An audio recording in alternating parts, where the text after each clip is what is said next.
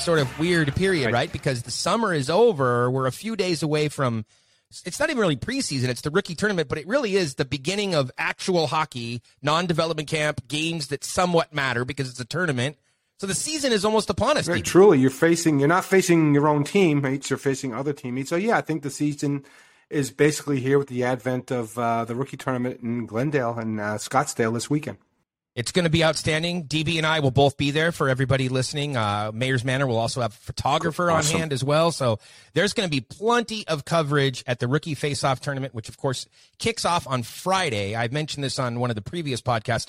Um, there are six teams, of course, participating, and three of them, or excuse me, that means three games Yeah. every day. So all of the teams are participating on Friday, and then all of the teams will take Saturday off. They will return on Sunday and uh, play games again, and then they will play games on Monday as well. Now, game one, really to kick off the entire tournament on Friday afternoon, is the Kings versus the Avalanche. So you get to see Colorado.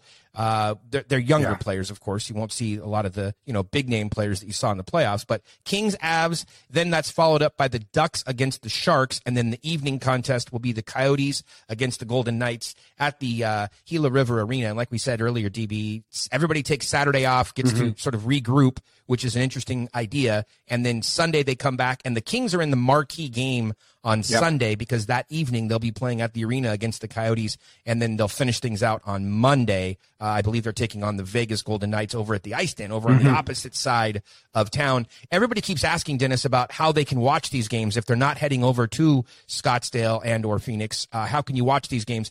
The each team that is playing in a game is going to stream the Right. games on their particular website. So when the Kings play the Coyotes, for example, you can go to either of the two teams uh, that are in that game. You can go to those websites and you can be able to stream them. We'll tweet all this stuff out later. But uh, DB, you were at the rookie face-off in uh, Orange County two years ago now.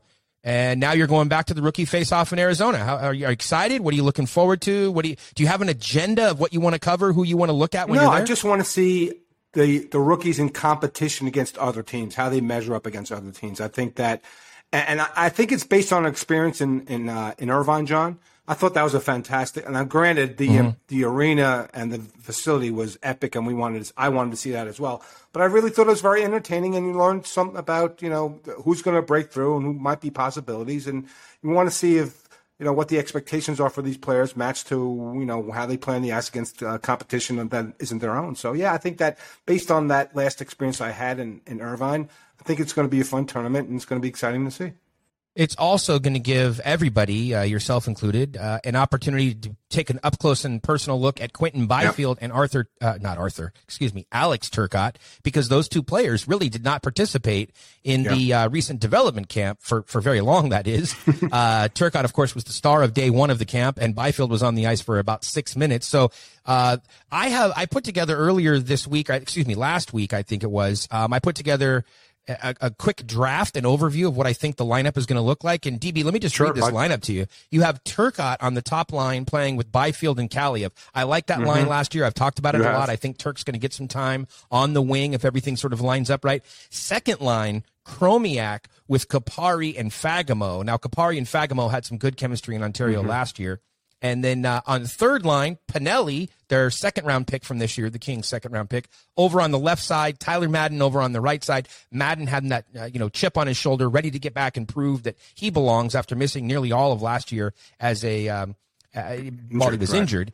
And then uh, Pavlychev, I believe that's the correct uh, pronunciation. We'll find out. He's the uh, free agent that they signed. He's about six seven. He's a big center. And then you have Kemp on the fourth line. Dudas, who normally plays on the right wing, I moved him over to the left side because Ty McSorley, who I think is going to give them a little bit of grit, uh, he's a camp invitee. He would be over on the right side. So fourth line of Dudas, Kemp, and McSorley. Uh, he is the nephew, I believe, of Marty. Before people ask, that would leave scratches. Um, uh, really, uh, Sodergran would be the only Kings Right. prospect that would be scratched if that was the lineup. And Sodergran, of course, missed all of last year with the back injury. So I'm just assuming that they will kind of nurse him uh, back to health here.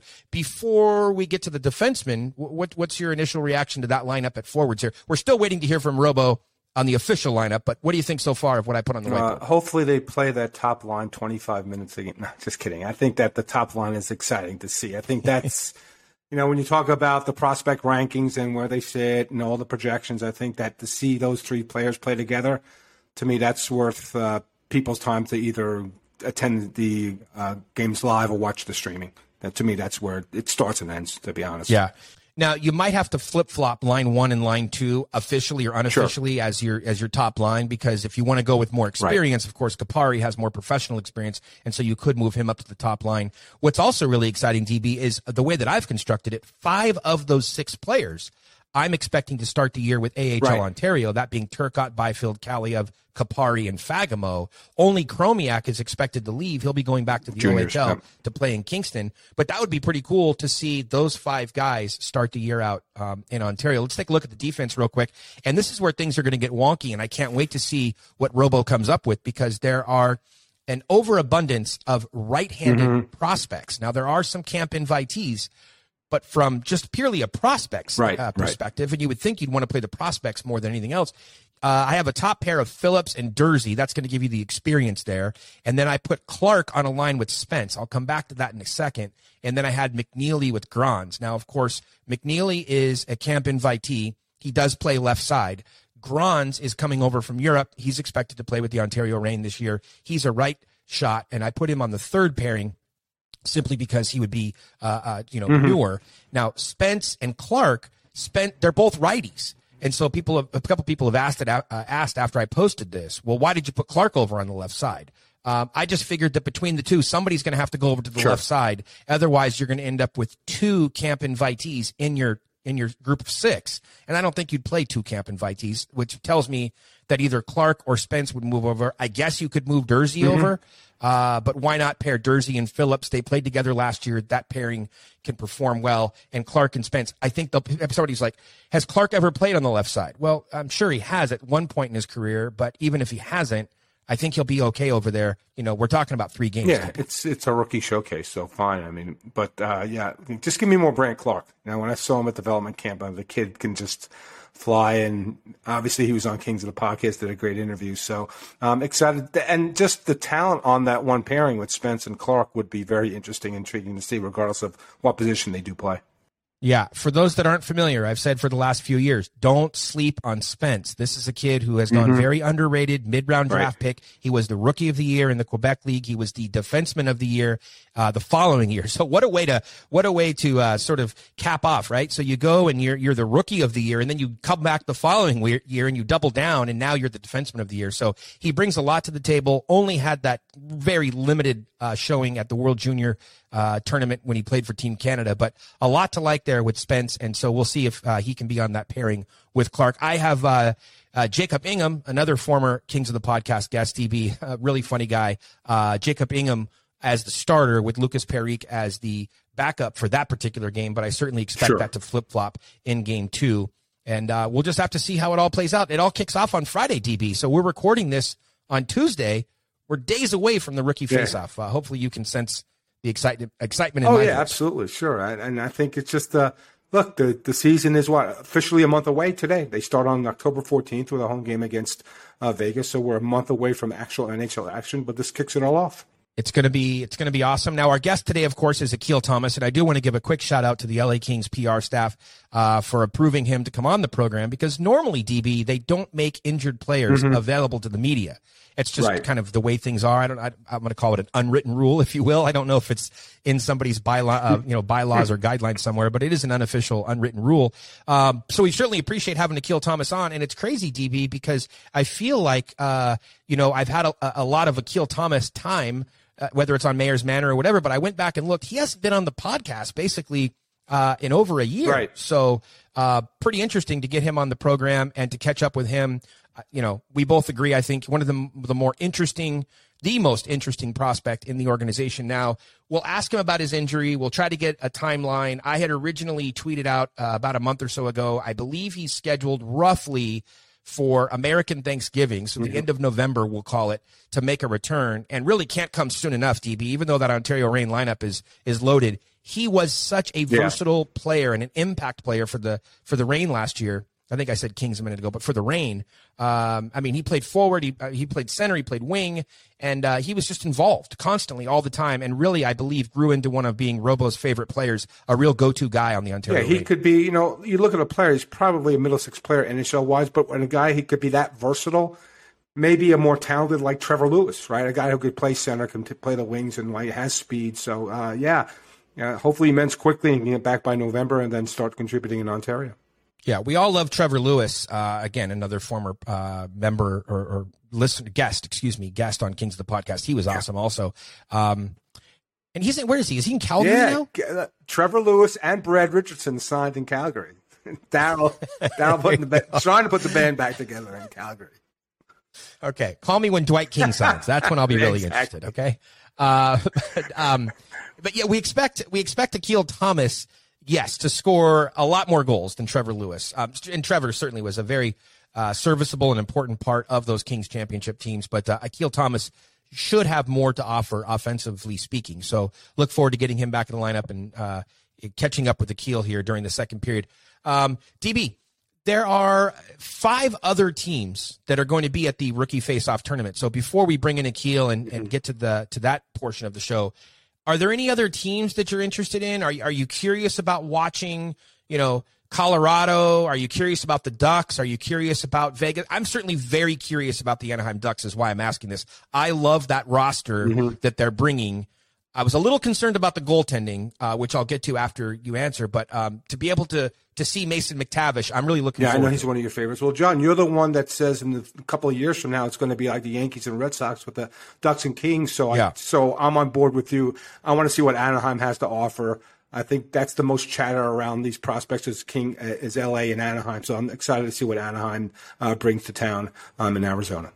Yeah, it's funny because two years ago, DB, it looked like that LA had the the almost the perfect prospect pool in the sense that it was very well rounded. They had plenty to offer Right. among the forwards, among the defensemen, and the goalies. Uh, people can argue, well, they didn't have a blue chip at any position. Okay, but there was strong depth to the Correct. LA prospect pool. And the reason I bring that up is that two years ago, it looked like Anaheim was really strong on the forwards at that time. You know, Max Jones, Comtois. uh, uh, Sam Steel, Troy Terry, you know, Lundestrom. They had a whole bunch of guys, Comtois, et cetera. Uh, but it looked like that their defensive group needed some help and their goalies perhaps needed some help. And I do always remember I had this one Ducks fan who was telling me, don't sleep on the goaltenders. And he gave me the names at the time. And I was like, okay, fine. Um, and since then, those goaltenders have in fact really risen to the occasion and they've rounded out their defensive group as well. So Anaheim now has this very well-rounded prospect pool or group of prospects. And uh, boy, the goaltender that they had, they had two of them um, at uh, development camp a few weeks ago. And man, I mean, he was lights out. Now I know it's development camp; it's a small sample size, but that's why I'm excited to See. see them play. I'm intrigued. I'm interested. I want to see game action, as you said, against other teams, not against your own team. I'm very curious to see that. And uh, boy, that slap shot of Perot. Yep. Whew, Yep. That kid He can, whistle, it. So um, absolutely, John. Yep. very interested. But unfortunately, DB, the Kings don't play the Ducks. And, you know, I get it. Right. There's six teams. There would be a maximum of five games. Right. There are only three games that are being played. So you're not going to play every team. The Kings played the Ducks when Anaheim Yep. hosted it, and that made sense. Um, they played Vegas when Vegas hosted it. I guess that made sense too. Uh, a, a junior version of Frozen Fury, if you will. But The Kings are playing the Coyotes, but they don't get to play the Ducks. They get to play Colorado and they get to play Vegas. And I'll tell you this, DB, there is a simmering.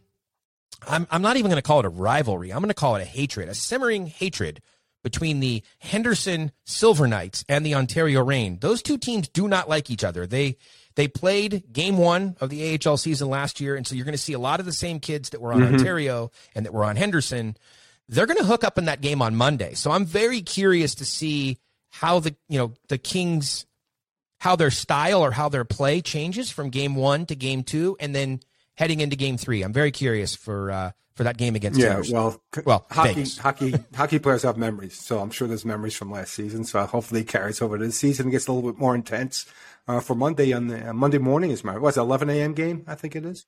Yes, I, I I did mention before that I don't think it abides by the official NHL rules of needing what is Yes. it 24 hours or 20 hou- 20 Right, hours right. I think it is, but separation of games. So they play at 5:30 or 6:30 6:30 on Sunday. which one. Yeah. 6:30. Okay, so they play 6:30. We're going to have to grab dinner before that then. So 6:30 on Sunday at the arena and uh, then they're back at 11 a.m. on Monday. That's enough time. I mean, it's not like an eight o'clock No, game, no, right. you know. Uh, so there's enough time, but uh, you would normally like for a little more, little more separation. But it gives us an opportunity to get back uh, before end of day Monday. Hell, hell, Dennis, we'll be back home and ready for Monday night football. I don't even know who's playing uh, on next Monday, but we, we should be home in time to watch. We should. game. I think it's the Jo- oh, no, that's Thursday night football. I don't know. I think it's the is it the Ravens again? I'm not sure. I'm not really sure. Uh, I don't know. Right. Okay, well, on back to back weeks, the Yeah, Ravens. That yeah, would be man. interesting. Uh, let's do a quick NFL update before we move on and bring Akil in. I'm sure everybody is waiting. Yes. Uh, you you are a Rams season ticket holder. You were at the SoFi Stadium. Uh, what's what's the good word on Okay, SoFi? Okay, so um, I, I got. We don't have club seats. We just have regular seats. We're in the corner of one of the end zones in the third level, 300 level. Um, we could see everything. The scoreboard's amazing. The food. I know people were whining about the food, but it is a, a football stadium, so I, I wasn't expecting much. But what's what were they whining about? The price the or, quality, the, or the the selection, selection, the variety, and variety, and Quality. stuff like the, the price isn't isn't that bad, but everything was meant like Okay. I don't know, but John, there were minimal lines. Now we got there a couple hours early, so getting into the into my parking spot, it took literally fifteen or twenty minutes. The way they managed the process was amazing, and getting out of the lot, John, with seventy thousand people who stayed for most of the game, it took me twenty minutes. It was an exceptional experience. Good. Um, I was spoiled. Hopefully, it happens again um, on some. I guess they're, uh, they're Indianapolis this week, but then they play Tampa Bay, which I'm sure that will be uh, you know uh, that'll be seventy thousand people again. But I had a great time. It was spectacular. It's a beautiful stadium, and I'm a guy who you know went to the Coliseum for four or five years, and we had club seats last year. But I, I think that every seat you can see something from. It was fun. Um, it, it didn't feel too crowded, too jammed up. I think it was a, an incredible experience. Hopefully, it'll be repeated. Now, look. I'm not going to get there half hour before the game starts, right? I mean, you got to be a little bit smart about it, but there there's a lot to do at the park. So I just think that the way they laid it out, it was just. And John, you know, it's just freaking great to see seventy thousand people in a football stadium after the last two years, right? And that's what I hope for at Staples Center when we get going with the hockey season. But I, I, nothing but rave reviews from me uh, with respect to the uh, stadium and the experience, and the damn, the game was pretty damn good too. Now, did you walk around at all? Because my biggest question for SoFi, from a selfish perspective, is allegedly they have a 6,000 seat amphitheater under the same Yes. roof. And from the footprint and looking around, I really can't quite figure out where that is. Is it on the, did you happen to Yeah. see it? And is it on the east side uh, of it's the the. YouTube theater, whole six thousand. Right. I've seen it like Right. I don't know, I don't know what the east side would be because I'm from New York and I know up and down and left and right. I don't east. well, the forum is on the north side of the, so where is it relative to the forum and the stadium? Um, I guess then it would be on. the- 105 would be on the south. Okay, so I think it would be on the e- east side. Yeah, it's it. I, I Yeah. didn't go in it, but it's right there. When you walk into the access to the stadium, it's on. Mm-hmm. Like I, I'm coming in from. It's funny. It's Doty Avenue, D O T Y, which you'll get a kick out. that, that's my access point. somewhere Liz Habib is Exactly. is clapping. Exactly. She's very happy. Exactly. Yes. So- did you did you did you did you leave on Copadar Copadar Avenue or I uh, did not. I didn't. Copador? I did, I did not go in through the brown entrance either. But um, Okay. But uh, to the right, you see the amphitheater, and uh, I don't know if it's amphitheater. It's the YouTube theater, six thousand seater. And you know, John, they broke ground on the the Clippers broke ground on their arena now, uh, which is a mile from SoFi. So it's going to be Chris. And did I read that right? That is a billion Yeah. dollar Yeah, billion arena. dollar arena. Okay, right. great. Steve Ballmer must be nice, bro. Must be really, really nice. But but Ah, it's going to be but the fantastic. la- yeah, and it, it's it's nestled in SoFi, so it doesn't really it doesn't stick out like a sore thumb. The way they engineered this, and you know the the stadium is built into the ground. So if you've seen it, it looks it looks like an armadillo. Like that to me, it always looks like the cover. So it wasn't. It was ninety degrees, but it wasn't hot. It's a translucent um, ceiling, uh, a roof, so Mm-hmm. you know, it doesn't open. But both ends are open. There was a breeze going through, and even on a ninety-three day in LA when it wasn't a lot of wind, it was comfortable. It was easy to get around. Um, you can't walk around the entire thing, like you know, you can't walk into the club sections, Oh. obviously, but you, there's enough. You know, places to walk around and be in, and you know they, they had some entertainment, some bands and stuff like that. And then the NFL offices are right there too, John. So when you watch NFL Network, their studios are right there on the campus, like right by the lake. Oh, yeah, really? Oh, yeah, I did John. not know it's that. just Okay. th- It's, I mean, you know, you might not like Stan Kroenke because he's a billionaire or whatever, but they, they did such a phenomenal job with this campus.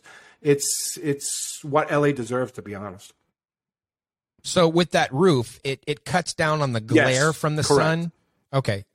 But but it still allows some natural Yeah. light. Now that was a five into- o'clock into game, so the the- sun's going down, or five twenty kick. I want to see what it's like at Okay. one o'clock.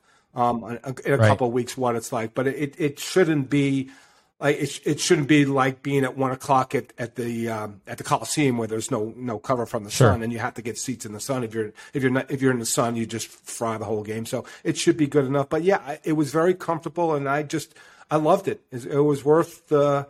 You know, I didn't pay a big number on the uh, seat license, although the, we did pay a seat license, and the, the tickets were hundred dollars a game, so I can't really complain because you can literally see everything. They built it like you know, like a hockey arena, John, like steep up and down. So even you're not Yes. fully recessed back for like these old stadiums Good. were. So I, I think that Right. um, the experience I had was great. So when you go see your uh, Broncos play the Chargers, I think you'll have a great time. All right. So uh, actually, I have I have to miss the Bronco Oh, Charger no. game be- this year because it comes at the end of the season. They they play the Chargers and the Raiders because I could have gone to Vegas as well, but they play the Chargers and the Raiders back to back, and it's it's basically World Juniors. Mm-hmm. Yeah, and you're so going right exactly. yeah, it's the last two weeks of the Oh, boy. season, and I'll be gone. Unfortunately, I'll be in Edmonton and Red Deer at that time. So, uh, how much was parking though? I'm always curious about that. How my much was parking, was I I prepaid it because I'm a season ticket holder. I think it was sixty, so it's not. Yeah, it's not. It's, Yeah, it's not. but it's cheap, not cheap. It But what it is. Parking's not cheap anywhere. When we went to the Dodgers and Giants, I parked two blocks from Oracle, and it was eighty dollars. That that's what the price of admission is. I mean, maybe the Yeah. further lot might be less. But do you want to walk a mile to the stadium after you got there? I mean, to me, it's you know. No, too- I yeah.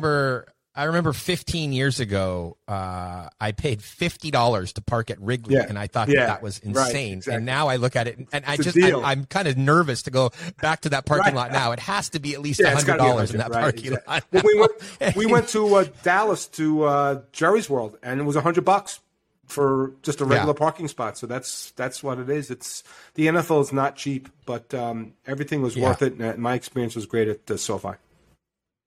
All right, well there you go. And the Broncos uh, beat your former love, the New York Giants, on Sunday, so I'm happy. I, I'm I'm good for Yes, this you week. are. We'll see what happens next week.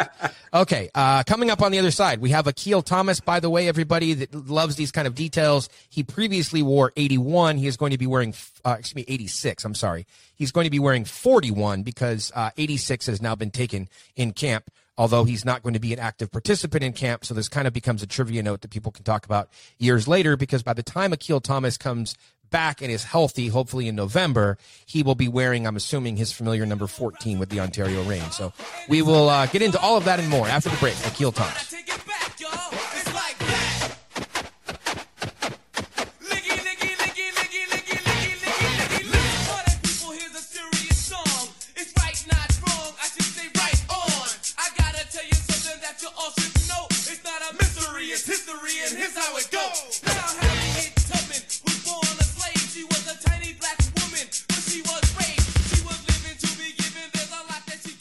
All right, welcome back. Second period. We are joined now by Akil Thomas, the guy that uh, his coach last year, John Wroblewski, referred to him as an avalanche that just keeps coming at you. Mark Yannetti, head of amateur scouting for the Kings, said that Akil Thomas had the most impressive character of anybody that has gone through the interview process prior to being drafted, and he finished last season on a seven-game point streak. Man, Akil, that's a hell of an intro there. Uh, how you doing? doing well. Uh, obviously getting closer and closer to the season, so uh, things are exciting these days. Well, I would uh, I would think that they're exciting, but yet a little bit frustrating at the same time, right? Because we don't exactly know when you're going to be back, unless you want to break some stories uh, or break some news here. But uh, let's just start there. I don't want to make this about injuries and surgeries and all that stuff, but um, it, it is a timely topic, right? You had surgery, you had double surgery. Uh, it's something that you needed to get cleaned up, I guess, since junior, from what I heard, and there were some screws involved in there. And just just give us the uh, the medical update here. Obviously, I had the, the two shoulder surgeries um, this summer, and uh, had one right after the season ended, and then had one about eight weeks ago. Uh, the last one done eight weeks ago. So um, they didn't like want the doctor didn't want to do them uh, back to back. Um, so that that was a little bit frustrating, obviously, because you know every every week of delay there, I'm you know losing a, a week of the season playing. So um, that was that was a frustrating part.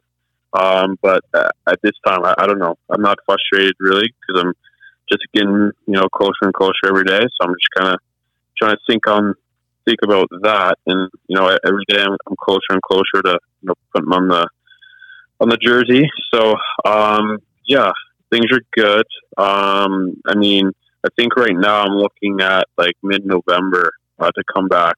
Mhm. Um, like at earliest, to be honest. So uh, mid November is what I'm what I'm aiming at. Um, trying not to think too much about it, just in case that doesn't happen. Sure. But uh, for me, I you know I just started skating a couple of weeks ago, so um, back to skating every day now. And uh, for me, like the first step is just trying to feel good again on the ice since it's been like you know four months off the ice or whatever it was. So Yeah, we did see you back on the ice early in the morning during development camp out there taking some twirls in the red jersey, and so it was good to see you back out there.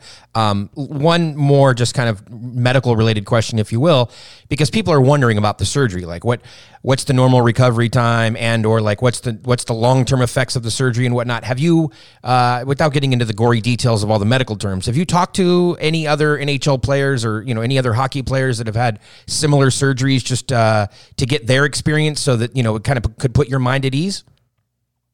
yeah, many, many. Uh, when being my dad, the same thing done. So um, yeah, like a bunch of the guys kind of have the same thing done as well. It's kind of a thing.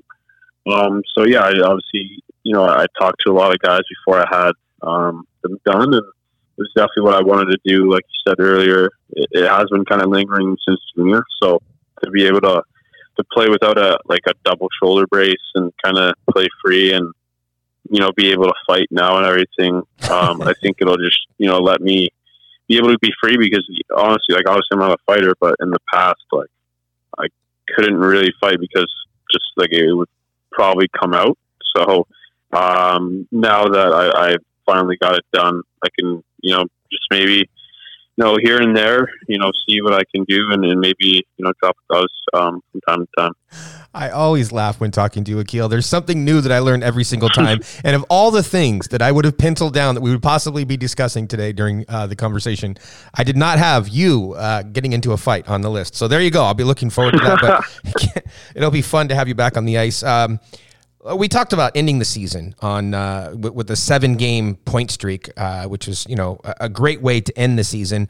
I'm just curious, what was the hardest part mentally about missing development camp? Was it what you just maybe referred to in that like development camp is kind of normally that time when it indicates that the summer's halfway over and the season's going to be starting soon, and that just that the timing of it was off, or was it anything different for you? Mm, For me, honestly, it wasn't wasn't weird at all. I mean, it would have been my third development camp, so Mhm. like it it wasn't like I was you know missing it necessarily. Um, obviously, I'd like to be on the ice with those guys and, and whatever, but I got to know some of the the younger guys. Like I, I took some of them out just to hang out and get away from the hotel and stuff like that. With a couple guys, so uh, I got to know them and, and everything. So for me, like it was just it's more just about like just trying to you know, get on the ice by myself and feel good. So it, it honestly wasn't. I didn't really even Yeah. think about, um, you know, missing development camp necessarily. I was just kind of focused on, you know, getting a step closer every day with my rehab and everything. What a weird time though at development camp, right? Because just a couple years ago, you're the new guy in town. You're the young guy. You don't know anybody. You don't even know where to go and eat or anything. You're used to being stuck at the hotel, and then now a couple years later, you're like you said, you're more the veteran guy, and you're showing people around, and you're trying to calm their nerves and, and put them at ease and, and welcome them to Los Angeles. Yeah, exactly. And like one thing, like one of the, the Swiss guys came in and uh, obviously didn't know where any of the or anything like that, like around. So I just showed him around and it was just like, hey, if you need this, it's here. If you need that, it's there. Because I remember when I came in, you know, my first step camp, I was just like, I didn't know where anything is. I didn't like. No one really, you know, told me that if I, you know, wanted food, there's a place up the road because you know at Dev Camp we eat like 5 p.m. and not used to eating so early, so it was definitely uh, I definitely had some struggles early on there. Yeah, for sure. Now this week, uh, of course, I'm not trying to bum you out either, but uh, this week, timing wise, is the uh, rookie tournament, the uh, rookie face off that's going to be going on in Arizona, and uh, I always I, I associate that tournament with you only because the tournament in Anaheim. Akil Thomas that showed up at Anaheim was a completely different Akil Thomas from one year prior. Just you were you were so fit, you were so cut. The coaches were talking about it. You really showed up in different shape, and it goes to show you how just one year, uh, when you're a prospect and you're still developing, just one year, how different a player can be when he shows up at at uh, at camp.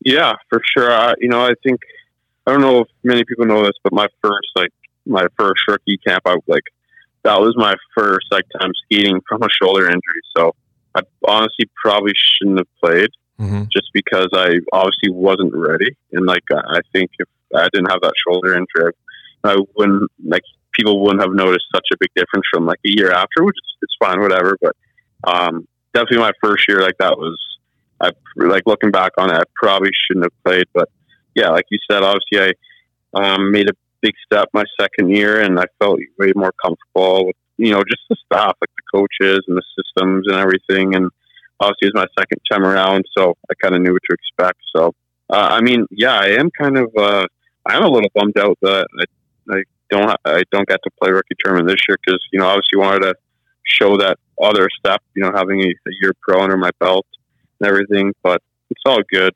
Um, uh, we'll, we'll see. I, I heard uh, maybe going down. I'm not sure if I am yet or not because obviously I can't play. But just to be around the guys and the team and stuff, we'll see uh, what happens with that. But Yeah. yeah, Well, if for no other reason, you want to go just to check out the whole experience, right? Because the first tournament in Vegas, being at their practice facility, that had its own unique experience. And then going to Anaheim or Irvine, I guess, technically last year when the Ducks hosted, that was a completely different experience. And so being in Phoenix this time, I don't know if you've caught wind of this, but the Kings games, uh, well, I should say the, all the three of the Coyotes games are going to be at the arena.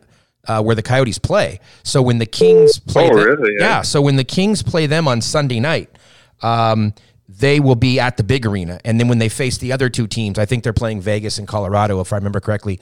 Uh, those will be at the Ice Den, which is their practice facility. So again, just a different experience where you get two games at the pre- uh, practice facility and then one game in the big arena. So uh, you'll you'll you'll see that if you're there. Um, you mentioned your first year at pro. Let's just uh, touch on that real quickly. Uh, what would you say was the hardest part about the 2021 season? And maybe what was the most rewarding part when you think back to that, you know, 40, 41 games of uh, your first pro season?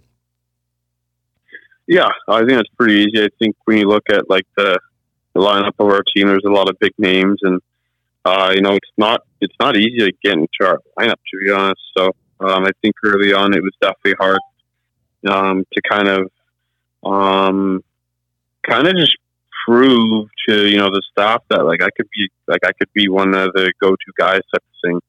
Um, obviously, beginning of the season, you, you're gathering what you have and everything like that, and you don't know like you can do what and, and everything. So, um, obviously, being like kind of the guy in junior, I, I definitely wanted to push you know, push my envelope and show them that I can take big face offs and be on the power play and be in PK and everything like that. So, I think kind of early on, they were like testing everyone and know play a little bit of PK, some power play, um, you know, you know play. You know, not like uh, huge minutes or anything. So I think the most rewarding part was just kind of seeing at the end of the year like how much I developed, like like not only physically but like mentally and um, as a player. You know, taking big draws, PKing. You know, on the on the power play and actually making a difference and you know helping the team in games. So I think like just from the progression I I got from game one to the last game, I think it was a, a total different you know total different guy, and it seems to be you know kind of the trend with me. So I think uh, if I just keep keep doing the right things, things are you know gonna you know continue to I'm gonna continue to be better, obviously. So. Yeah, sometimes when you hear a coach or anybody for that matter refer to a player as being very versatile, it's kind of like a backhanded compliment because they they don't have anything else really positive to say about the player and so they say something like that where I think that you weren't just versatile, but you were the most versatile impact player on the team. That was a term that I used last year relative to your play. You were a forward. I mean, you were a, you were a center. You played wing. You played power play. Uh, you played PK, like you said. Uh, you could take the face offs. You, you were certainly involved physically, although you weren't fighting like we were talking about earlier. But you weren't you weren't you weren't afraid, and you you didn't shy away from sort of the physicality part of the game. You were an impact player on the Ontario Reign. I'm just wondering, you talk about trying to earn the trust of the coaching staff and whatnot. Is there a pivotal moment, like when you think back on the season, can you think back to a moment where maybe you had a conversation with Robo or something where you were like, yeah, Ro- Robo, I'm I'm I'm on Robo's good side. We we we've kind of found common ground here. Do you remember that moment? Was there a moment? Oh, I mean, don't really. I think it, it's just kind of like a combination of you know, couple, you know, couple things. It's just like, um, you know, just like I think early on, in, like camp, he, he pulled me in and just said like, you're, you know, you're working hard in practice. I like to see that and stuff like that. And we, we've also obviously had those meetings where I, I didn't have a good couple games, and you're just like, what's going on? And so like just being able to have a conversation with a coach rather than just get like kind of screamed at, I, I think for me was good, and I could like kind of trust him, and you know whatever he said to me, I would really take it to heart and try to try to um, you know work on it, and, and maybe he'd see that type of thing. So I think just with the relationship we kind of got throughout the season, I think um, that's kind of how it, it, it formed. Um, you know, I don't think I don't, I don't can't recall like a, a single time, but um, if one single time would stick out like the most, it, it might have been when I got uh, that puck to the face and then came back and, and scored type of thing. He he re- he really ate that up, so I think like that would probably be the biggest moment. But um, yeah. Yes, I think I think post game he was still in sort of shock or in awe of the fact that you uh, you did you ate that puck and came back, which was rather remarkable. I mean, in, in a season that had quite a few uh, remarkable moments for you, indeed. Um, any funny story related to Robo or anything maybe that people don't know? Because although it was a, a shorter season, I feel like we had a, a pretty good opportunity, uh, you know, for his first year in Ontario to kind of take a peek behind the curtain a little bit and get to know who he is. Everybody seems to have a lot of respect for him. They like, like you said, a lot of the players mentioned they enjoyed the conversations and you know the communication style and whatnot. Um, his his calmness at the beginning of the year when you guys got off with the rough start. So you know we know some of sort of those things. Uh, we we are familiar with his love for music too. But anything else? Any other funny notes on Robo you want to pass along? Oh yeah, Roman was an interesting guy. Um, I think um, I think like he's you know when you you- take a look at like the the stereotypical like coach, he just you think like he's just like a normal guy like goes home and just watches TV and like has no interest in any music or anything like that. But he's pretty like he's pretty interested in a lot of a lot of different things. Like you can have a conversation with Robo about like literally like anything and everything. So I think like that's kind of that's kind of cool. You know, just bumping bumping into him at the rink. Like it's not you know always about just hockey or this and that. Like that it, you hear like every day. You can just kind of talk about anything, and I think that's kind of cool. Um, I don't know if anyone's mentioned uh, the the crazy car that he has. It's like a I don't even know. I'm not a car guy, but it's like a like a very vintage, like I think maybe a Ford with no like roof. It's like I don't even know what it's called. It's crazy, but Wait a minute. um, What? definitely, yeah, definitely an interesting guy. And then, uh, yeah, he's just uh, he's just an interesting guy. He's he's great. In my in my mind, he pulls up to the rink in like a '87 uh, Pontiac Firebird with like T tops. now, see if you're not a car guy, See, like, I- you, I'm not you a wouldn't car know what guy, that means. But trust me, it's very funny. Yeah, I have no idea. Right. yeah. Cannonball Run was an old movie, but it's it's it's before your time, so we'll move on. Um, uh, I asked Robo this question. I'm just curious to get your take on it. For me, the end of the season felt like a very unfulfilled, you, you know, sort of moment. It was like you guys were on this roll at the end of the season. You were playing really well over the final month or so of the season. You go into that playoff game, whatever you want to call it, play-in game, and you know you're up at one point, and then just in the blink of an eye, everything just sort of falls apart, and the game's over, and the season's over, and that's it. Like, hey, see you in October. It had this weird unfulfilled ending. Um, did, do you feel the same way, or did, did you walk away sort of feeling the same way? Yeah, no, for sure. It was there was definitely like a weird, weird feeling. Like obviously it was a it was a short, but it was a, like a long year, and um, you know the guys are beat up and everything. So obviously, like losing, you know, in overtime and the season's being done is just like the next day you're like, oh man, like, what happened, type of thing. But at the same time, when you look at it, like it's kind of, you know, I think like everyone kind of feels the same. Like it's a good feeling to kind of go into the season with. Like obviously last year wasn't, you know, uh, you know, a regular AHL year with the actual league championship and stuff like that. But um, obviously, a lot of the young guys, uh, you know, were on the team last year, and we're gonna, you know, go into the season with that on our minds. I think for sure, just that feeling of like, like you know, unfulfilled feeling, and obviously we've added a couple really good players as well. So um, I think it'll be good for us for sure. I think. Yeah, and you guys will get a you you haven't really experienced this yet, but you're going to get to go into a barn that is usually full of fans, pretty rabid fans. It'll be great to get you guys out of the practice facility, get you into the actual arena there in Ontario. You made reference to your dad earlier. I know how close you are with your family. Just checking in. How's your mom doing? You know, how's how are things going with your dad, your sister too? Everything's good. Yeah, everything's good. The siblings are growing up way too fast. It's it's crazy. Um, but no, everything's good. Um, my dad's actually he moved uh, to LA in, February. So he's just coaching in Anaheim right now with the Ice Dogs there. So um, he loves it here. He's coaching. He's doing you know privates all day and everything like that. So um, spending you know the weekends on the beach pretty much all day, texting me, bothering me to go see him. So yeah, um, things are good. Everyone's happy. All right, and Zale's just plugging right along. You guys had an another merch drop recently. Everything's good there. Business is up.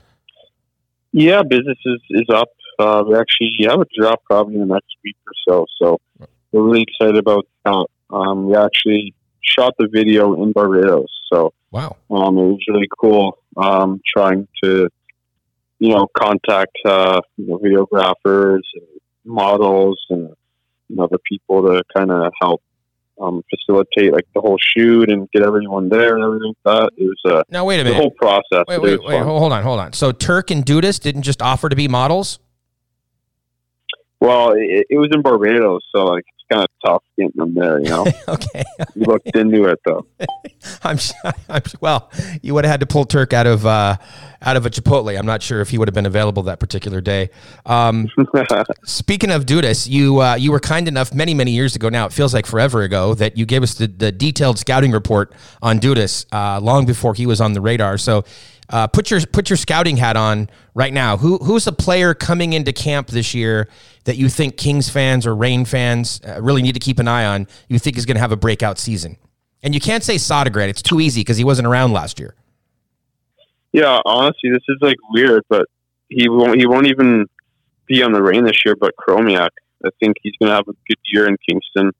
Obviously, he played a couple of games of this last year, and obviously, your first couple of games, um, you know, is an adjustment. But um, he's looking really good. I saw him at Dev Camp and stuff like that. He's looking really fast, and I think just with the dynamic of the OHL and a Mhm. lot of young, like a, a lot of first year players, like from a lot of different age groups because they weren't able to play last year. Mm-hmm. I think uh, it's a really good opportunity for a guy like him to kind of be like, just kind of take over the league type of thing and and kind of you know just really take it over. So I think uh, no wild card, but I think he's going to have a really uh, impressive season in Kingston.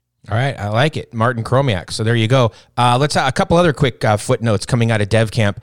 It looked to me like Tyler Madden had put on a little bit of weight. He just looked different in his jersey. did, did you? uh, Well, I mean, he needs to, right? But did you notice that at all? Did he? Did he look a little bigger to you, or no?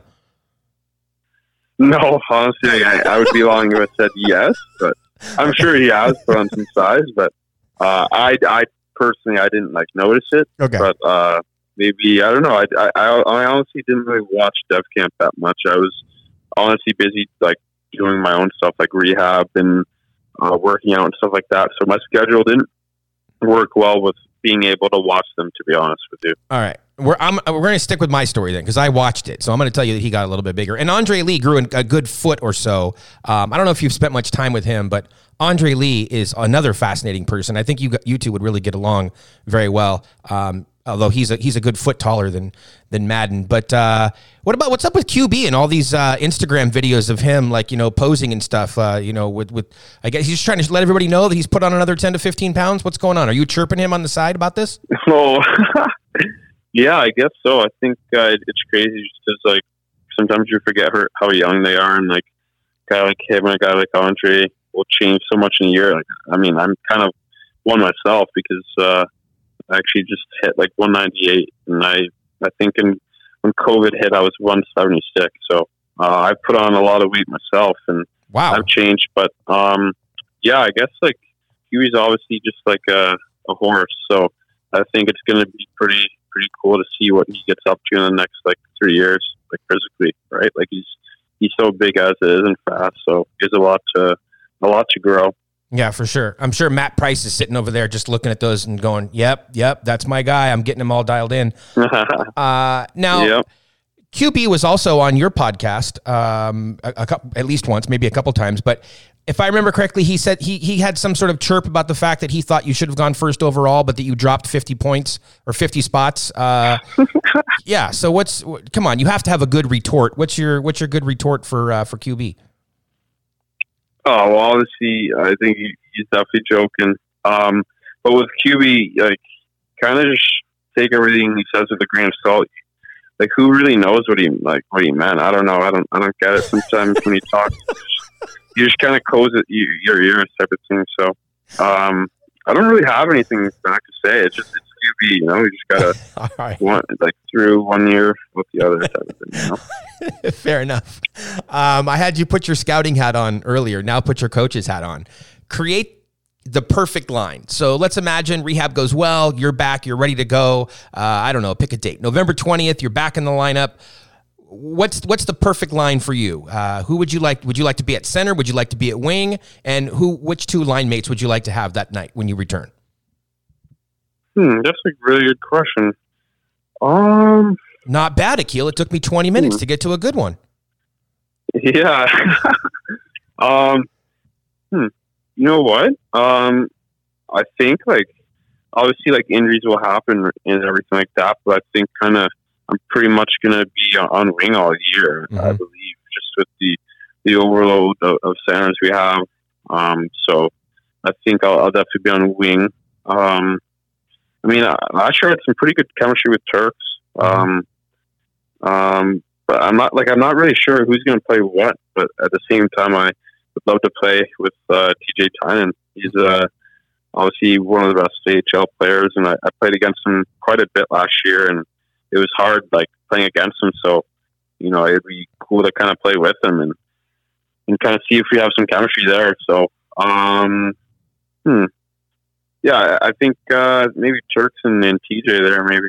All right, there you go. We'll send a we'll send a note over to Robo and make sure that he has that uh, lineup prepared. Last question, then. Again, thank you for uh, joining us today. Uh, love catching up with you. It's been a while. I didn't realize how long it had been until I looked up when the last time was you were on the podcast. But great catching up with you. Uh, last question then would just be.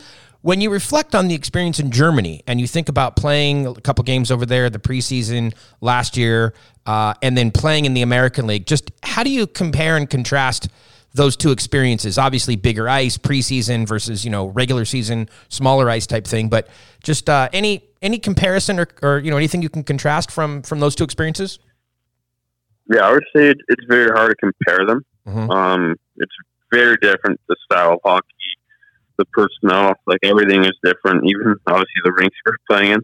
But uh, you know, I, I think it was it was good for me, good for you know Dudas and everyone to experience that, and um, just play against men. Obviously, it's like the number one thing, even on a social aspect, where you know our teammates are all you know men with with families and stuff like that, and we'd go over to guys' houses in, in Berlin, and you know just kind of have a teammate who has a family at home too. So it was kind of like a something to kind of like get used to as well. Mhm. So I think that was uh, kind of a comparison. But you know, obviously the ice surface is different, the style of hockey, and then you know it's kind of like the best players are a little bit older type of thing. Mhm. So it's just it's so different. But uh, it, I think it was good for me and definitely why I uh, maybe I didn't have such a hard time adjusting at first. I definitely didn't have the best uh, time adjusting, but it definitely wasn't the worst. So I think that time definitely helped me.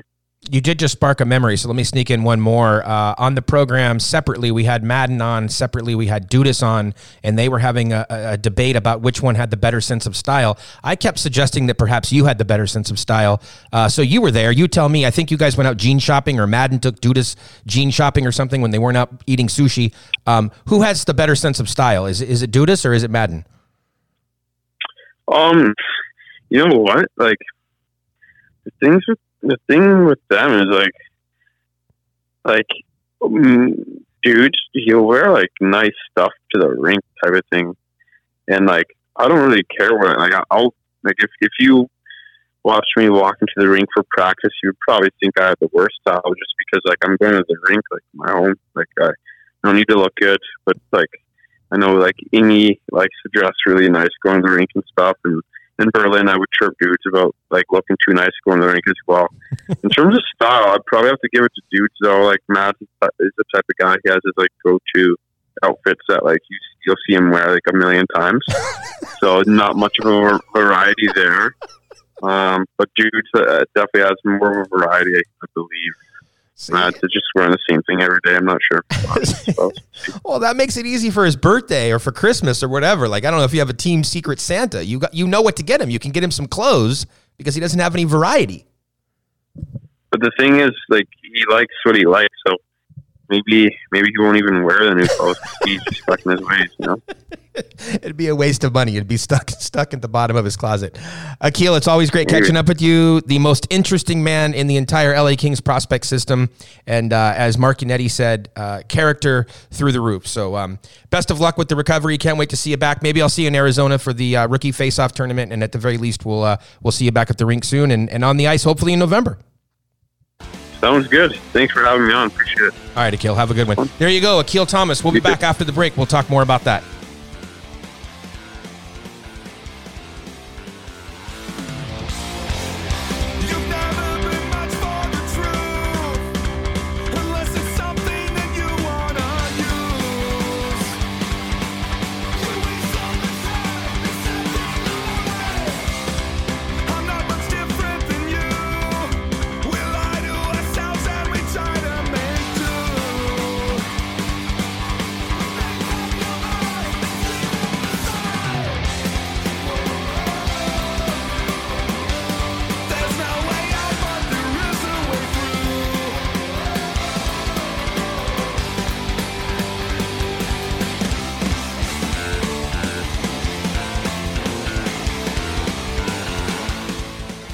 Welcome back to the third period of Kings of the Podcast with DB and the Mayor.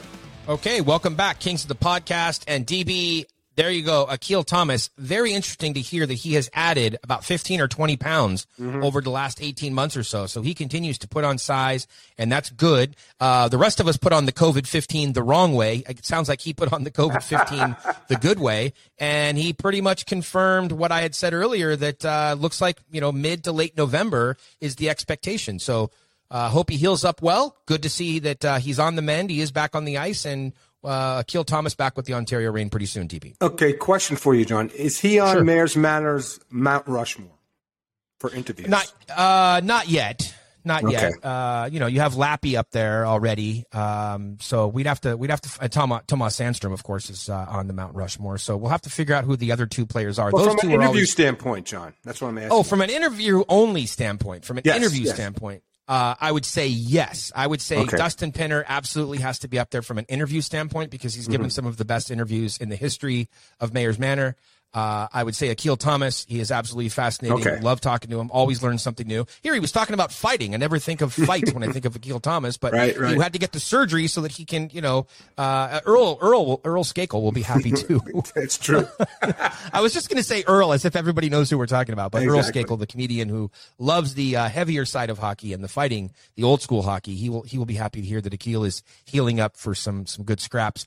Um, and then I guess I would have to just uh, think about that a little bit more. You know, Willie Mitchell would have to be Oh, on yeah, the Mount Rushmore question. of, of interviews. he might I be mean, the lead face, John. it's it starts with Willie Mitchell and then it morphs into Dustin Penner and Akil Thomas uh, bringing up the rear. And yeah, and you know, uh, it might have to be David Rennick who is on the fourth one. Now, his interviews on Mayor's Manor have been limited. However, that one podcast appearance that Yes. he did on Kings of the Podcast, the Karate Kid, straight crushed it. It is still to this day, Dennis, the most requested podcast that we have ever yeah. done. Yeah, what a Uh, great kid. Which I find so funny because we've had some really big names Yeah, on the oh, yeah, show from. Rob Blake, Luc 100%. Robitaille, Yannetti. I mean, the list goes on and on. Tony Granato, Willie Mitchell, etc. But yet people really love that David Rennick Yep. interview. He was just the happiest person and told some great stories. Absolutely, John. Yeah, he was a great kid. Is there is there one person? I mean, this includes your whole career, not just uh, not just on Kings of the Podcast, but uh, any of the radio shows, anything you've ever done way back in the day when you were writing a blog, what was it for the Score or whatever you were doing? Yeah. Uh, and who is your all time favorite that you that comes to mind when I ask that question? Do you have one? Uh, with respect to interviews, Yeah, just interviews that you have interviewed and you just thought, wow, that guy's a really. You liked Marty Brodeur, right? That was was oh, he one of your favorites or not? Yeah, friends. With, I actually lived in the same apartment building with Marty, so I'm personal friends. Every Right. time he comes by, he says hello, and he's a great guy. I, know, John. I, it's not like the one time, like, and we've done this forever, right? I, I, going back to like, I lived in Tampa for six months, right? And there's like two memories that I have of that. One is with Tortorella because I covered Tortorella the year before he won the cup. It was a game. I forget which night it was or whatever. Um, we were in the locker room, and Torts like is there, and there's like five or six of us, Erik Erlendsson, a couple other media people, and Tortorella goes like, "Wait a minute, wait a minute." He took all the chairs that were like set up for the press conference and put them in a circle, and we all sat down and talked in the circle, which was amazing. Like like we were just shooting the shooting Right. crap and stuff like that. To me, that was Yeah. that was it. And the other time was when I think that when the Penguins came to town and Mario was still playing, and I'm looking up mm-hmm. and I'm like, oh crap, that's Mario Lemieux, and I'm in a scrum with Mario Lemieux, and I never forgot that. So those those are two my two memories of that because now it all kind of blends together. I mean, I, I just you know I, I just think not the interview standpoint, but you know what, being on the on the ice when they won the cup.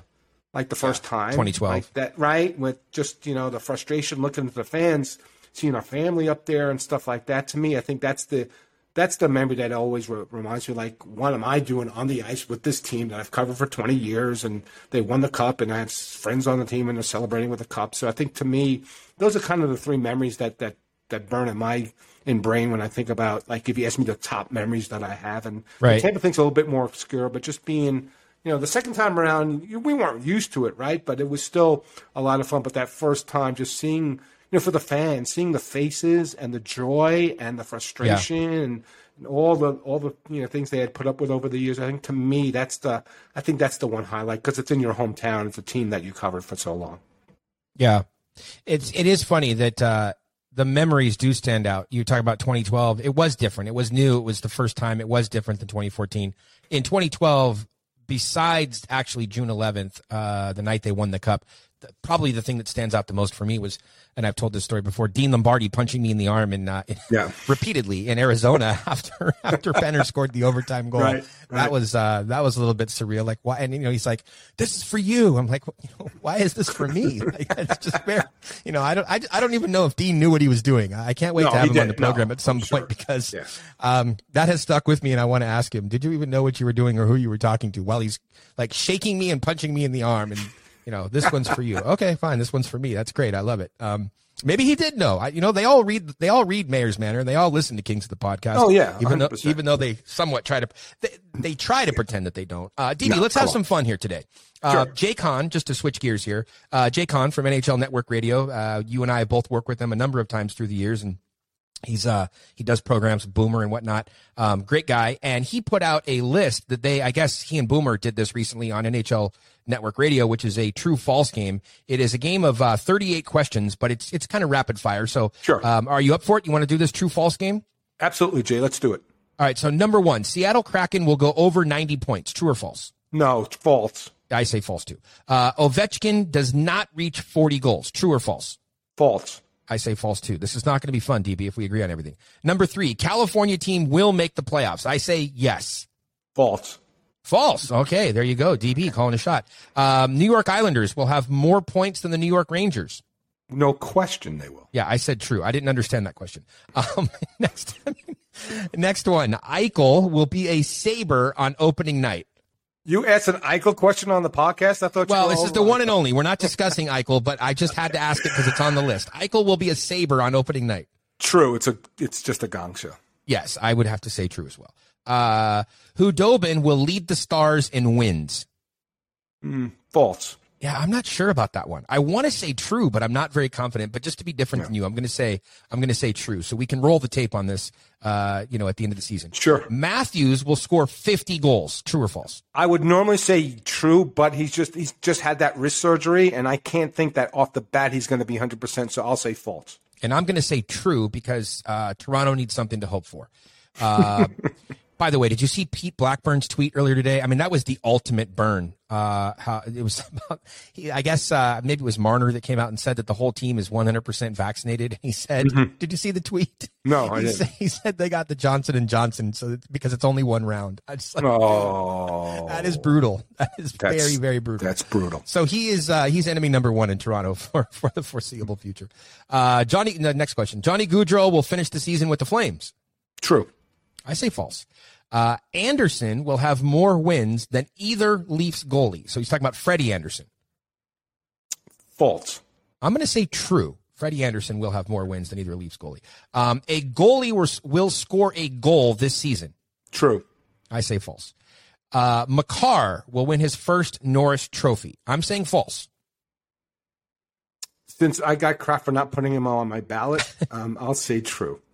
All right, you're going the other way now.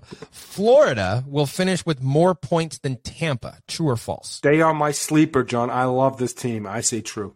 I was going to say true on that one as well. I think that they're poised to have a big, big regular Yep. season. Don't know how it's going to play out from there, but uh, okay. The next one, the Avs will win the President's Trophy. Who cares? Yes, true. Yeah, I was I was going to say true too, but it was more out of just defeat because I, like who else am I going to make a make a good argument for? I mean, maybe Florida, Vegas. I don't know, uh, Vegas. Yeah, okay. Uh, I don't think Vegas actually. Um, I don't know if there's a Vegas question in here, but uh, I, I don't I don't think so. I think that they're in for a world of hurt. I still think they're the class of the division, Let, but I us think put a pin in that and talk about Okay. it. When, you know, Okay, so let's do that. Uh, uh, the Avs will win the. Tr- uh, Tarasenko remains a blue through the season. No, no, false. yeah, false. Uh, Habs will make the playoffs. False. I say false that one too. Uh, Jones will have more points than Werenski. Well, yeah, the teams, but yes, true. See, I'm going to say false on that one. Um, Ellis Ellis's new team, Philadelphia, will have more points than his old team, Nashville. They better. True. I, I, I was going to say true by a mile on that one. Yeah, that better be true. Oh, here's a Tkachuk question. Brady Tkachuk will have more points than Matthew Tkachuk. That's Uh, a tough true. question. Uh, you say true? it- well, he needs a contract, so if he's going to, he needs to start the season soon. So I, I think true. Matthew had a terrible year. Maybe it's a redemption season for Matthew, but I, I think Brady will have more. Okay, I'm going to say I'm going to say mm, I'm going to say false on that one. Okay. Um, Sid will hit 500 goals by January 15th. No, he's he's had that surgery too, so I think Yeah, I, I, think I think that question came out before Yeah, the recent announcement. So yeah, that's that's now has to be false. Um, unless Sid goes full Sid, then I guess it's possible. Yeah, right. Um, McDavid will win another Hart Trophy. This is another one's like, who cares? Like, sure, uh, false. False. MacKinnon going. Yeah. Okay. Um, there will be multiple 50 goal scores. I say true. Yeah. True. I agree. Yep. Okay. Vegas will win the Pacific by at least five points. Big deal, but true. Yes. Yes, I say true as well. Five points. Like, yeah, okay, big deal. Who, who's going to be within five points of Vegas? Um, Pen, uh, I guess Edmonton is what somebody's hoping for. yeah, the Edmonton's the I mean, and Darryl's hoping it's Calgary, but yeah, whatever. Uh, Panarin will have more points than Kucherov. True, because they need him to score. They Kucherov, you know, they they're they just care about the postseason. So I Yeah, they're playing two different roles. Yeah, I'm gonna go. I'm gonna say yes. That's true. Panarin will big year in New York. Not enough to give them more points than the Islanders, but yes, Mm-hmm. Panarin. Uh, next one, Caulfield will score at least 28 goals. false. I'm gonna go. I was gonna go false too. Yeah, that's Yeah. 25. If you would have said 20, I mean, if you would have said 25, I might have right, said right. true. But 28 is just too close to 30, and there, I don't know. That's that's, Yeah, that's a big jump from 25 to 28. I think the 25 to 28 goal mark is harder than say the 17 to 20 goal mark, right? I mean, you're still Yes. three goals, but it's a big Right, difference. Right, right. It is a Um, big difference. Okay, we're we're getting close to the end here, people. Uh, Central will put five teams in the playoffs. True. Yeah, it's true. Why not? Tom Wilson will get his mega suspension. Nah, True. no, I, I, I, I say false. Okay. Detroit will finish higher than Buffalo. True. I say true. I say true on that one. Uh, Svechnikov will score more than 30 goals. False. I'm going to go true on that. Hedman will have more points than Fox. False. Yeah, I'm going to say false on that one too. Um, Kaprizov will have more points than EP40. True. I'm going to say true, but he needs to hurry up. I know, contract. right? Does that Let's also include the KHL? Uh, yeah. He goes back. let's let's get another offer sheet going here, DB. Come on, let's, go. make the NHL on. exciting. One happened. Let's go. Let- Let's get let's get uh, ESPN and TNT to do a simulcast of their first NHL tonight, and it'll be about Kaprizov having uh, signed an offer sheet. Darcy Kuemper will have more wins than Leonard. True. Really? Not a Leonard fan at all. They traded the yeah, wrong that's goalie. true. That's true. Yeah, they did. That's tr- I would agree with you there. That's true. Um, true. Head coach will not be fired. What is this? Doesn't make Will not sense. be fired by Christmas. Okay, be he- no firing. So, so one NHL coach will not be fired by Christmas. uh, true. I'm going to say false. Well, who's on? Well, let's stop there. Who's on the hot seat? I don't know You at this particular moment. No, nobody Okay. comes to mind immediately, Yeah, but that's I why would I said say no. that I, I just think that people are going to want to take advantage of the longer runway, right? So Right, if they right, don't right. like what they see from their team early, they're going to say, you know what? We're not going to, you know, this isn't a short 56 game season. This is like a real legit yeah. 82 game season, and we want to take advantage as quickly as possible. Uh, I would even say possibly before American Thanksgiving, there will be a, a head coach fired. I just, I think, I think someone's going to have a quick trigger finger. It's all DB. I think wins are more important now than they ever have been before because of the the P and L. Right, coming out of the the pandemic, Yeah, right, and teams right. they need the gate revenue. This is a gate driven league, and you need to win to drive the gate, and they need the gate Yep. revenue. That's my Yep. that's my Yep, justification. Pressure. Okay, uh, next one. The Boston Bruins will have a top five scorer. I say false. True. Okay, you're going you're going for Yeah. it. Giordano's new team. I- love how they put in parentheses Seattle. Uh, for those not paying attention this summer, uh, Giordano's new Giordano's new team will have more points than his old team. That's a really Full. good question. Yeah, uh, false. I, I don't. I don't get this love for Seattle saying 90, 92 points. I just don't see it. I'm I'm going false as well because I think Calgary needs to make a push, uh, and they should You're be better. right. So they do. Yeah. yeah, uh, Laine will have more goals than Dubois. No, that's going to be a bad team, and nobody. He doesn't have anybody to pass him the puck. So I'll say no. False. I'm going to say true. I think that somehow they're going to figure out something. I don't know how, but I think they will. Next Only up. if he gets traded to Los Angeles, John. Okay, don't start that nonsense. That's yeah, okay. Tell me how the cap is going to work on that one too. Uh, next up, McDavid. They're going to have to trade Kopitar to get him, so um, that's the only way to make the cap dollars work. McDavid will have more points than the top two Flames scorers combined. I mean, that's just hurtful. Really, that's just it's just That mean. is false. that is hurtful. You're right. That is hurtful, John. I, I'm actually doing radio in Calgary later today. Now, of course, this Right. episode will drop after that, but if this episode dropped before and I said true, uh, it would not be pretty. So, uh, based on that reasoning alone, I mean, that's just that's just hurtful. No, McDavid is not going to have more points than the two top two Calgary Flames goal scorers. Um, last question: Patrick Kane will have more points than Rantanen. I say false. I'll go true. Okay. That's it. That's 38 it. questions. We just did it. Let's uh, wrap it. up. Yeah, let's let's wrap up today's show though with just a couple of final comments, and one of them would be you asked me to put a pin in the Vegas Yeah. commentary, so I, I'll I'll defer to you first. Do you have some commentary about Vegas that you want to get off? Not just Vegas. I think the three best teams in the league: Colorado, Vegas, and Tampa. I think they're all worse coming into the season, and I think it's it. So to pick a cup winner, I think it's even harder. Uh, Colorado lost their goalie. I'm not sure about the new goalie. Um, Vegas, they traded the wrong goalie, and questions about their chemistry in their room. You know, Yes. trading away Reaves and Big stuff time. like that. Big time. And Tampa, I mean, they have to replace their entire third line, and I get their depth, and it's great depth and whatever, but those players were so impactful in the playoffs. So to me, I think it's wide open at this point in time. I love Florida. I love the Islanders because the Islanders really, except for Leddy, they kept everybody home and they added Zach Parise. So I, I think it's, I think it's a real toss up. I think you're going to see even more balance and more parity in this league because I think the three top teams are, aren't as good as they were last season.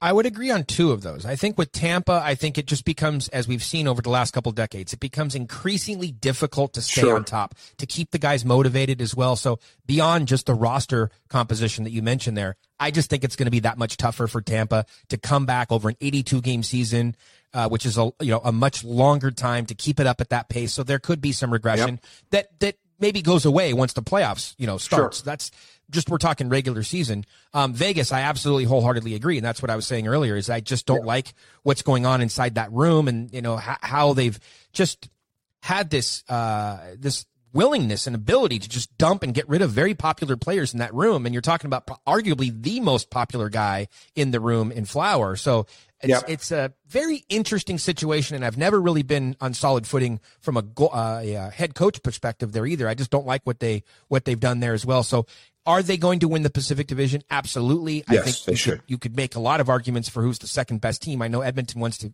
hear that they are, but I've, I just don't trust the Oilers. I've said that for many, many years, just like I never trusted the Blues. And then they, you know, finally won a Stanley Cup. And even now, DB, I still don't trust the Blues. They're just one of those teams that I Right. don't have a lot of confidence in. And I, I'm the same way with Edmonton, even, even with a coach, a head coach that I like. Um, in terms of Colorado, I would agree with you that the goaltending move, uh, is you know interesting to follow. Um, but I never liked their old goaltender, so I'm not sure. Okay. You know, if if I just didn't. So at, to me, at worst, it's like it's a neutral. It's it's a lateral move, Sure. but it could have some upside into it as well. And that team did play solid defensively in front of him to allow the former goalie, who wasn't very good in my opinion, to look like he was good. So I think that Colorado could actually be okay, not not be worse, but be like I said, Mm-hmm. at, at at at worst they could be equal or on par to where they were. The real question for me when it comes to Colorado is how do they manage the chip that's on their shoulder, that pressure that comes from high expectations? And the team that comes to mind when I say that is the Vancouver Canucks. That is a team, you know, we're, we're talking 2010 ish. Right, right. That is a team that had perhaps the most pressure ever put upon it from from a stand uh, uh, uh, um, pressure in terms of you know expectations and how Yes. they dealt with it, and they didn't always really deal with those expectations when it, especially when it came to the playoffs. Outside of their run in 2011, they didn't deal with Right. it you know the proper way. So I'm curious to see how this Colorado team handles. Um, Yeah. The expectations, because I think DB they will be the Cup favorite on probably 95 percent of the you know media reports that come out.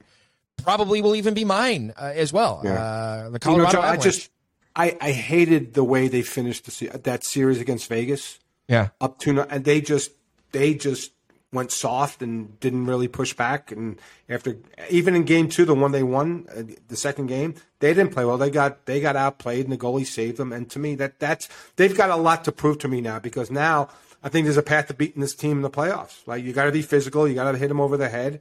That's what Vegas did, and they bullied them into a loss. And to me, that that's the question. And again, it's like a team like that. Yeah, they might get 110 points, John, but like who cares? Like Tampa learned that lesson. Like so, to me, that's a really intriguing team because of the way they lost in the playoffs. Because I picked them, I picked them all the way. They're up two nothing. I said, okay, they had a bad game too, but now they're going to you know bounce back, whatever. And they never bounced. And to me, that's the big question about that team. What do you think about Dallas? Not not, not in terms of being Stanley Cup contender. I'm sorry, it was a hard transition there. Just in terms of uh, the Central Division. Um, they're a smart, tough team, and I think they had a. T- and remember, Ty was out. All Ty had three injuries last year, so Seguin's going to be healthy. They are an older team, John, but they're big and physical on the back line. I like their back line, and they're going to be like a 95 point team, and they're going to be tough. I think in the post in the postseason, um, they're a dark horse, though. I don't think you're going to put them at the top of the list, but I, I, No, I do don't. like what they have. But I think, John, this is the window's close. Like this is the year. If Mm-hmm. it doesn't happen this year for them, um, then I, I think they're just too old after this season. But I, I do like them because I think they're sturdy enough on defense, and I think the move in goaltending will probably make will probably help them as well.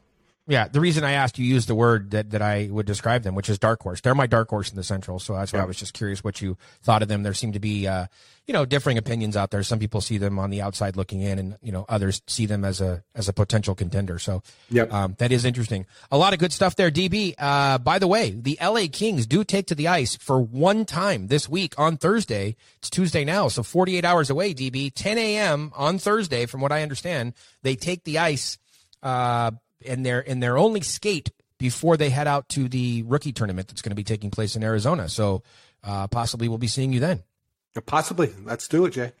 All right, one little uh, one little teaser to leave everybody with. I have a fairly significant, major slash important article coming out on Mayor's Manor Wednesday morning. Be on the lookout for that. Until then, everybody, have a great week. Thanks for stopping by.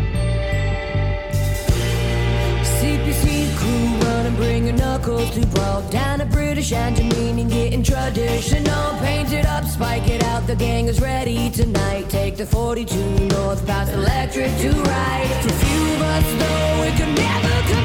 It's the noise, noise, noise that kept it so close, but the words were spoken. It's the last episode when the buses start running and the flash left to right. Head ahead, past the shoulders to the new music right. Too few of us know we could never contend. The nostalgia burns a hole in our heads.